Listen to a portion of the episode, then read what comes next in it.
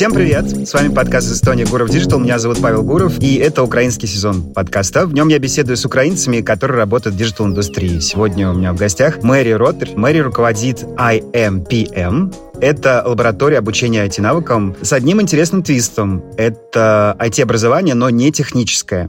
Мэри, привет. Привет, спасибо, что позвал. Слушай, у меня такой сразу вопрос. А как техническое образование вообще может быть не техническим? Ведь даже в слове IT, вторая Т — это же technology.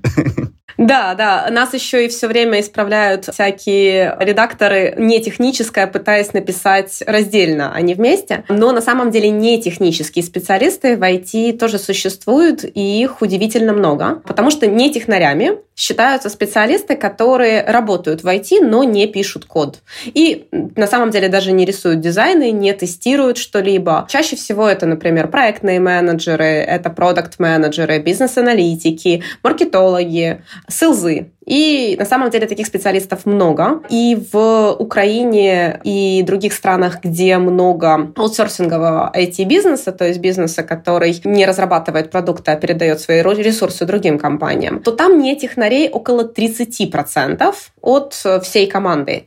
А в США и Европе эта цифра доходит до 50. То есть на самом деле тех, кто работает в IT и с IT, но не пишет код, очень много. Есть еще вторая часть таких не технарей, технарей — это те, кто работают даже не в IT-компаниях, а, например, в банках. И они там тоже, их даже больше, они очень нужны, очень важны, а, и их много. Они тоже не пишут код, они, например, помогают понять, как сделать банковское приложение более приятным для клиентов и сделать то, что он хочет, а не какую-нибудь очередную фичу, которую он будет не рад. Вот такие вот люди у нас учатся. Да, есть же еще UX, есть же еще CX, которых я узнаю, и вот мои друзья и окружение а, тоже переходят в эти профессии из какого-нибудь креатива, из копирайта, становятся становятся UX-ерами, и Customer Experience, да, это тоже получается вот такая штука неуловима на грани технологий, но вроде бы уже нет. Мне кажется, что главный водораздел — это знание кода. Я правильно понимаю? Ну, здесь не совсем, потому что вот то, что ты как раз перечислил, это все продуктовые специальности, которые могут идти под э, эгидой product management.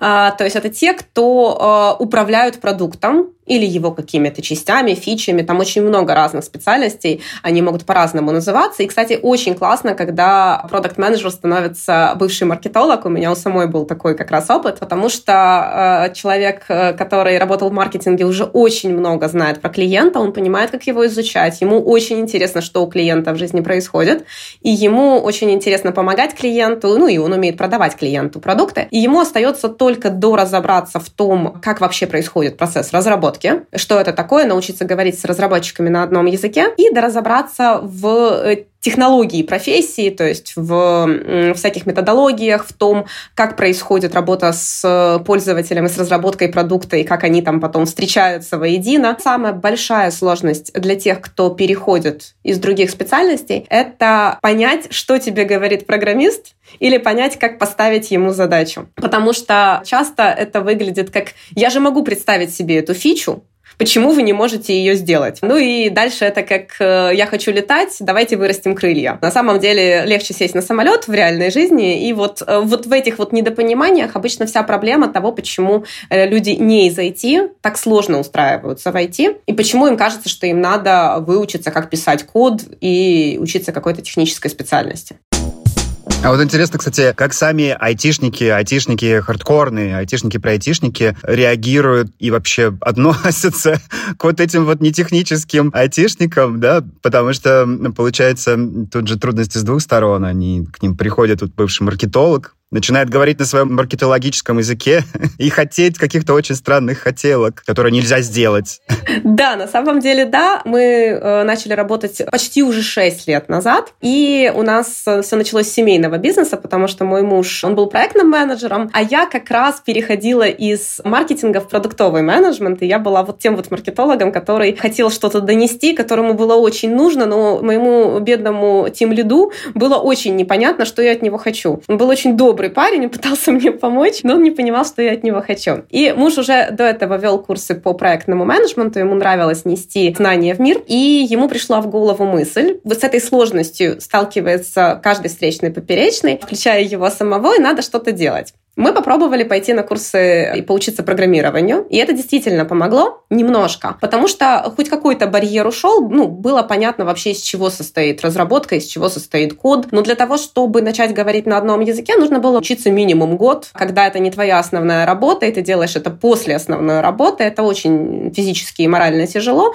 и при этом результаты видны не быстро, потому что потом тебе задают вопросы из какой-то совсем другой сферы, а ты учишь какую-то конкретную технологию, и все твои знания расплываются. И таким образом у нас появилась идея курса. Этот курс до сих пор существует, он один из самых популярных. Этот курс Tech Mind, э, который учит говорить с разработчиками на одном языке. То есть он разбирает весь процесс разработки, что происходит от начала до конца, и процесс тестирования в том числе, и вообще все взаимосвязанные процессы, коих там немало, и объясняет это понятным языком, вот практически на яблочках, э, для людей, которые с этим никогда не сталкивались. И вместо того, чтобы учить какую-то часть этого процесса, разбираться с нуля и учить ее как специалист, которому потом это делать, то происходит такой вот э, процесс разбирания на детали не как специалист, а как человеку, которому это потом использовать. Это как, ну, например, чтобы водить машину, не надо понимать, э, как работает двигатель от начала до конца. Но желательно понимать какие-то базовые моменты для того, чтобы ну, не нанести машине непоправимый вред, например. Вот примерно вот на таком вот уровне происходит э, здесь образование, здесь можно и погрузиться глубже, и самое главное потом понять, когда тебе что-то непонятно, как найти нужную информацию, нагуглить, как правильно задать вопрос. И вот таким образом вот этот барьер уходит. И вместе с ним уходит э, недопонимание и раздражение. Потому что одно из э, таких еще старых мероприятий, которое мы проводили, мы зачитывали разные IT-шутки, которые говорят друг другу программисты, как будто бы это вот какая-то там на кофе собрались, и спрашивали менеджеров, которые собрались в зале, поняли они шутку или нет, просили их объяснить. И оказалось, что вот это недопонимание, оно может быть не только на уровне работы, а еще и на уровне личного общения, потому что мы все живем работой. И очень важно, чтобы управлять людьми и вообще хоть как-то менеджерить процесс, их надо понимать. И они должны быть рады с тобой общаться. И вот даже вот это понимание шуток, когда оно начинается, уходит э, вся вот эта стенка. О, класс, классный подход. Я помню, был такой подкаст, э, кто-то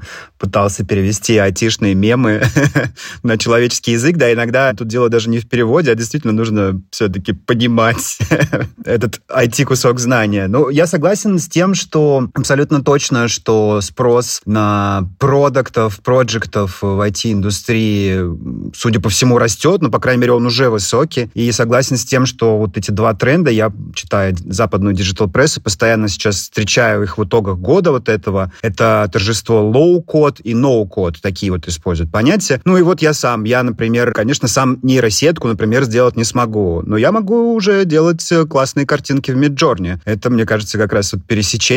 Ну или, например, сверстать лендинг э, на каком-нибудь э, Виксе. Там тоже, собственно, не нужно знать ни HTML, ни JavaScript, но результат в итоге получается.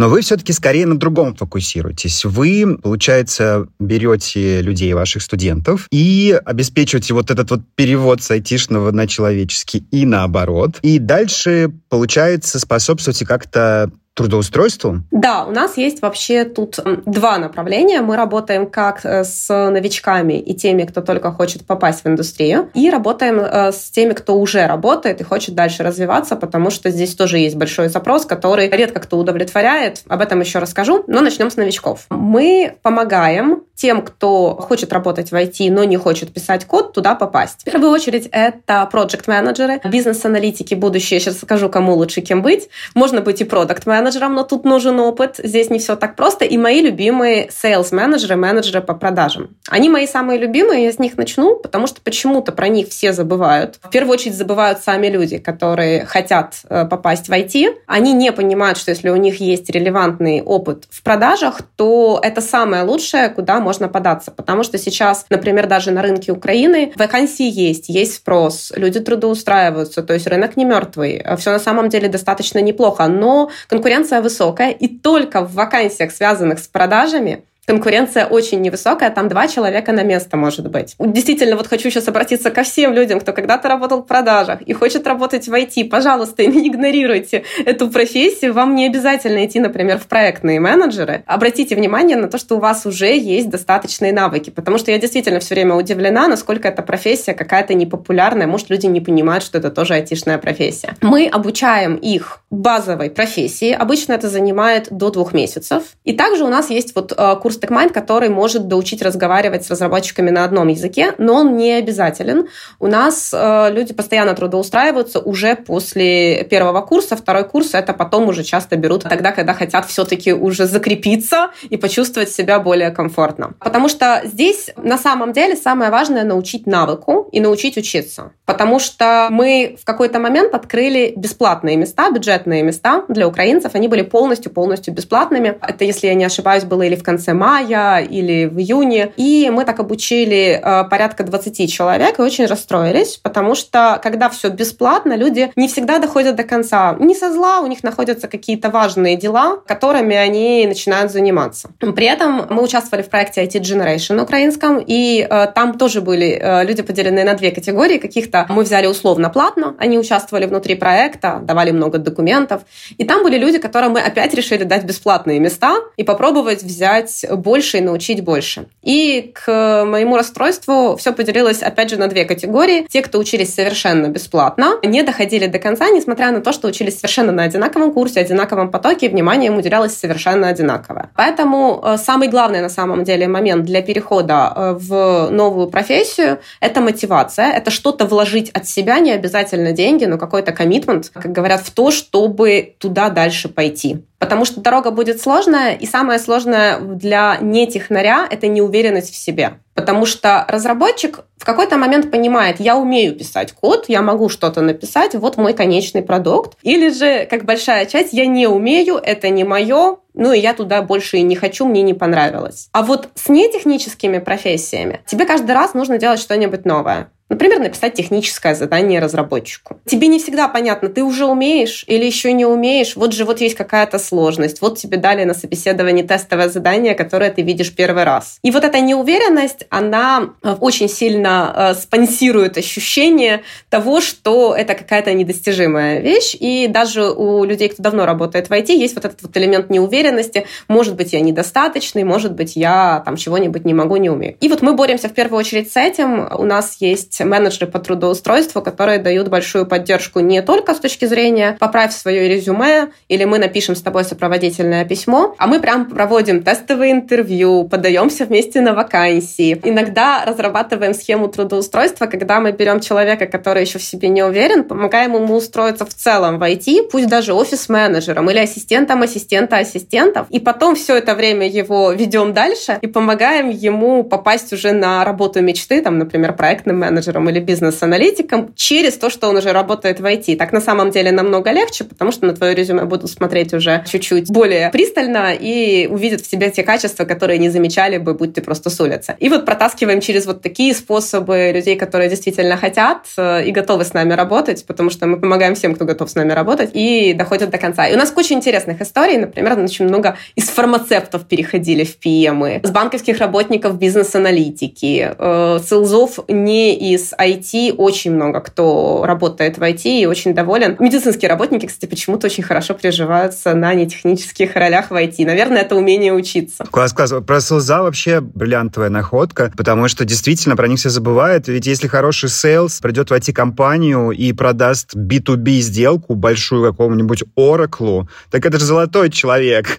Он для компании да. на самом деле может принести гораздо больше пользы, чем IT-разработчик, опять же, при уважении к труду каждого. Любой вообще, на самом деле, специалист принесет очень большую пользу, когда это ему нравится. Потому что то, что тенденция даже не последнего года, последний год ее только усилил, потому что война и все связанные с ней проблемы усилили популярность IT. Ну и до этого была тенденция, когда людям казалось, что я хочу перейти в IT, чтобы зарабатывать много денег, э, быть на гребне волны, потому что там моя профессия уже не такая востребованная. И первое, о чем люди думают, это, наверное, IT — это разработка. Разработка дается не всем. Как минимум, не каждый хочет весь день день сидеть и смотреть в монитор, и ну, чтобы монитор был его основным собеседником. Особенно те, кто работали в продажах, и поэтому у меня грустят люди, которые хотят перейти из активной э, роли, где они проявляли там свои коммуникативные способности и прочие таланты, которые у них действительно есть, во что-то ради денег. Они потом э, в этом дальше начинают, даже если им удается дойти до какого-то этапа, очень часто потом появляется кризисная ситуация, нет желания расти дальше, и карьера заходит в тупик. Поэтому на самом деле сейчас спасибо действительно развитию технологий, ты много перечислил и тот же low-code, к примеру. IT становится частью э, жизни разных компаний. Например, у нас обучается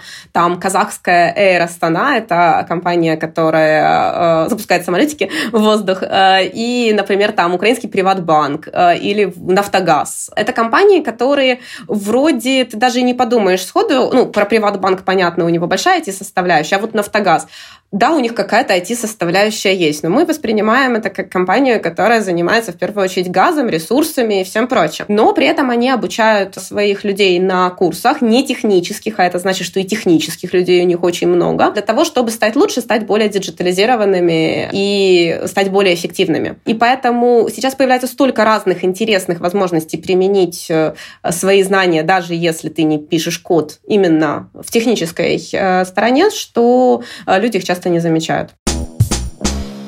Супер. Ну, вообще, в этом году, как будто нам было мало плохого, еще же произошли гигантские увольнения в западных стартапах. Это было постоянно в новостях. Сокращение, сокращение IT-people, наверное, там были и non-technical people. Мы можем вспомнить, как Илон Маск пришел к власти в Твиттере и в первую очередь как раз уволил именно вот нетехнические команды. То есть здесь у нас э, тоже рынок стал жестче, более конкурентным. Скажите, какие все-таки вакансии реально остаются? И, конечно, вот, вот эти новости про стартап, они были в основном про United States. А что про рынки поближе к Украине? Польша, может быть, упомянутый вами Казахстан? На самом деле, э, к счастью, нас рынки, которые поближе к Украине, европейский рынок, скажем так, вот Польша и тех, которые ближе к такому причерноморскому региону, Казахстан, не задела вся вот эта волна больших увольнений, которая э, была в США, потому что к тому моменту было уже достаточно э, своего кризисного состояния, и каких-то больших флуктуаций из массового рынка не было. Наоборот, часто, судя по тенденциям, которые мы видим, потому что здесь тоже никто не признается там на 100%, но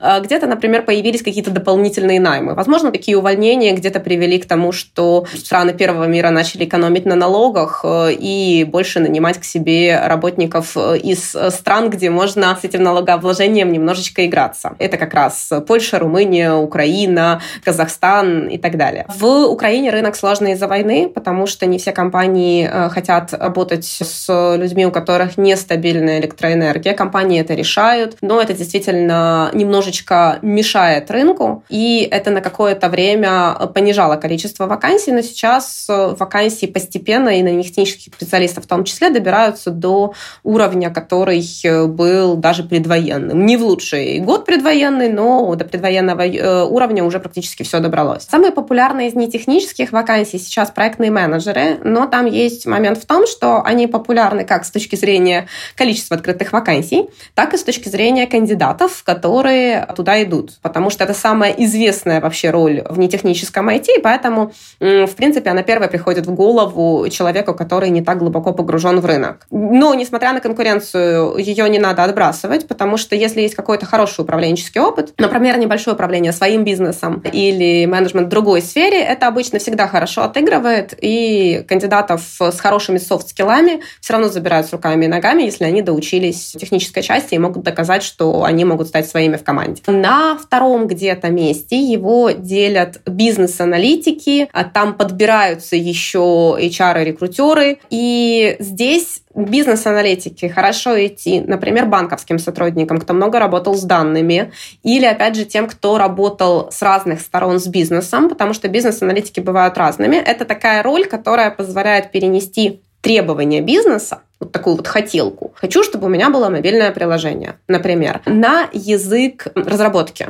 А какое это мобильное приложение, а что оно должно уметь, а как это будет работать, а что по безопасности, а что по еще чему-нибудь. Вот бизнес-аналитик тот человек, который вот эти требования переводит с языка клиента на язык разработки и помогает этому всему случиться. Бизнес-аналитики э, такая ниша, которая вроде бы часто зависит от кризисных ситуаций, их не нанимают тогда, когда общий спад рынка, потому что это дополнительная роль. Но при этом, как только рынок оживает, вакансии бизнес-аналитиков начинают появляться снова в очень большом объеме, потому что это как раз то, что позволяет расти разным бизнесам и развиваться. Сейчас, несмотря там на э, сложности со светом, вот я проверяла перед нашим подкастом, э, вакансии бизнес-аналитика снова начал расти. Это такая очень хорошая тенденция. Это значит, что рынок в целом э, оживает с точки зрения остальных вакансий. Да, получается, смотрят в будущее, горизонт планирования появляется, соответственно, нам нужно проанализировать, что мы можем подтянуть, где мы можем еще заработать. Класс. Да, плюс это вакансия на рост. Компании, такие люди приносят денег в будущем много и могут привлечь много денег.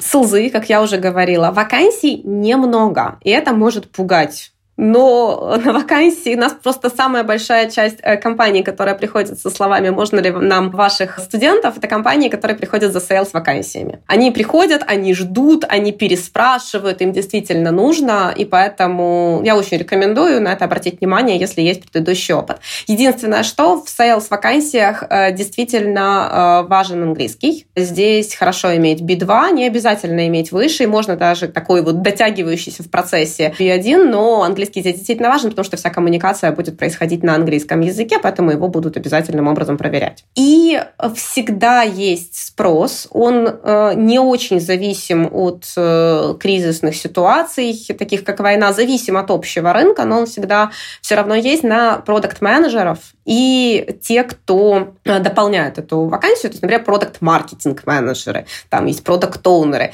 Это все люди, которые работают только в продуктовых компаниях, в основном в продуктовых компаниях, то есть тех, кто делают, разрабатывают свой продукт. Для примера, чтобы разобраться. Компания, которая отдает программистов, менеджеров, всех остальных для того, чтобы помочь, например, BMW разрабатывать свой софт, это аутсорсинговая компания. Она передает ресурсы, продает ресурс другим компаниям. Компания, которая разрабатывает там свое мобильное приложение для того, чтобы, например, вы лучше бегали и засчитывали все свои пробежки, это продуктовая компания. Она работает над своим продуктом или продуктами, и э, у нее намного больше маркетинговый отдел и намного больше отдел тех, кто позволяет работать там, с клиентами и становиться этому продукту лучше, потому что она сама отвечает за выход продукта на рынок и его успешность. И вот там всегда есть вакансии, но это уже для специалистов с опытом. Если подкаст слушают маркетологи, которые давно подумывали о том, что очень хочется не просто что-то продвигать, а вот как-то влиять на то, э, какой продукт выйдет на рынок, то им сюда. Путь будет непростым, потому что вакансий немного. Это уже такие специалисты синьор уровня, то есть иногда даже это близко к C-level специалистам, но при классном опыте туда можно перейти, можно доучиться. И у нас есть много интересных примеров, когда людей брали и в процессе сейчас и войны света и всего прочего на стажировке, и до этого уже на позиции продукт-менеджеров, и они потом очень классно развивались, туда все равно приходят с каких-то других специальностей продукт менеджерами не рождаются.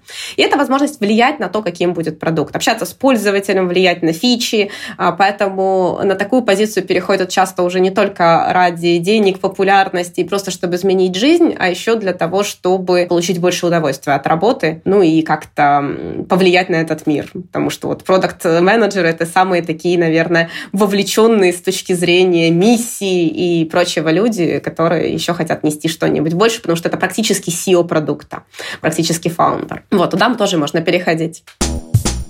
А у меня еще вот такой вопрос. Вы, получается, работаете, ну, можно сказать, на рынке онлайн-образования. Конечно, здесь э, нельзя не вспомнить про блэкауты, которые происходят в Украине постоянно. Включением света и интернета. Как вы с этим справляетесь? Я честно скажу, что сложно, наверное, как и все. То есть это достаточно забирает много ресурса, сил, денежного ресурса, вообще всего-всего-всего. Потому что как просто составляет неудобство в виде того, что ты не можешь работать, так и давит на психику. Но мы разработали такой план работы и справились, сейчас расскажу как. Потому что еще, когда только начался коронавирус, э, мы полностью перешли в ремоут. Если до этого мы находились преимущественно в Одессе, то в процессе коронавируса из-за того, что мы разошлись по домам, мы решили нанимать по всей Украине, а потом уже даже не только по Украине. В итоге у нас получилась очень распределенная команда, где практически ни в одном городе нету ну, какой-то эм, большинства сотрудников. Э, поэтому мы сильно распределены по всей Украине. У нас э, люди вообще во всех областях. И часть людей сейчас находится за рубежом. Те, кто находится за рубежом, там легче, там блокаутов нету. По Украине мы в каждом городе обеспечили э, точки, где можно работать. Где-то это коворкинги, в которых мы выкупили места, где-то это кафе, в которых хорошо стоит генератор. Да, например, там есть какой-то интернет, э, подключенный через стабильные ресурсы или Старлинки. Спасибо Илону Маску, он обеспечил Украину Старлинками. Это сейчас очень помогает. И где-то кафе даже оказывается удобнее коворкинга, потому что оно достаточно тихое. Сейчас э, половина Украины работает по кафе на самом деле. При этом э, там может быть удобнее ближе к дому место. Потому что одна из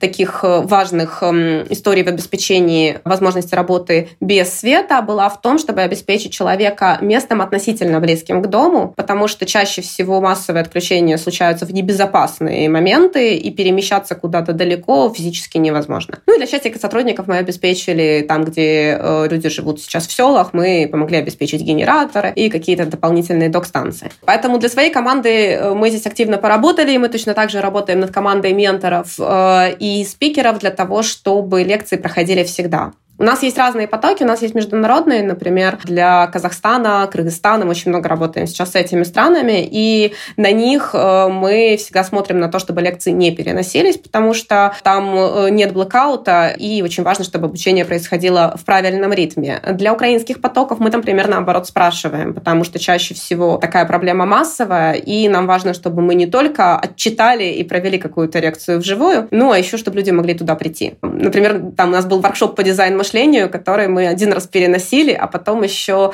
э, проводили чуть ли не на генераторах. И проблемой, которую надо было решить за счет инструмента дизайн мышления, было как раз как жить без света. Вот, но это получился очень интересный воркшоп и такой очень живой, классный, действительно практический. Плюс, наверное, самое важное, мы разработали для студентов возможность учиться без света, потому что наши лекции портируются на YouTube который можно смотреть э, без сети совершенно. Поэтому все можно, все, что было пропущено, можно посмотреть э, в записи. И для тех, у кого не было платного Ютуба, мы при покупке покрываем стоимость платного Ютуба на два месяца, просто чтобы не говорить, а еще купи Ютуб. Вот. Ну, просто, не знаю, нам показалось, что так будет немножко честнее. И мы очень много ведем сейчас поддержки в чатах. У нас работают менторы, которые работают асинхронно для того, чтобы помогать все-таки не терять вот этот живой процесс процесс, несмотря на то, что его сейчас э, физически поддерживать очень сложно. Поэтому э, я скажу так, что я думаю, что от каждой украинской компании сейчас работа в Blackout требует и большого количества просто физического ресурса, инвестиций в этот процесс, э, так и очень больших моральных усилий, но мы все их делаем, и я думаю, что нам это потом очень сильно поможет, и что мы никогда не пожалеем о том, что вложили столько сил, а в то, что все это время продолжали работать. Это потрясающе. Это просто план такой незламности и несокрушимости. И находка с YouTube, кстати, гениальная, потому что мои киевские друзья тоже говорят, что да, вот эта функция YouTube, когда можно быстро скачать, пока есть свет, и потом спокойно смотреть там хоть двухчасовые лекции, это очень-очень полезная штука. Дорогие друзья, а, если вам понравилось то, что говорила Мэри, мне очень понравилось, это очень интересно. Ссылку на лабораторию нетехнического IT-образования AMPM вы найдете в описании подкаста. А, Мэри, спасибо большое, что нашла время. Спасибо всем, кто нас слушал. Донатьте на генераторы, переходите на сайт AMPM, э, ну и можете поддержать э, Гуров Digital символическим долларом на Патреоне или символическими двумя евро в Телеграме. Мэри, спасибо еще раз. Спасибо, что слушали. Спасибо, что пригласил. Всем пока. Всем пока-пока.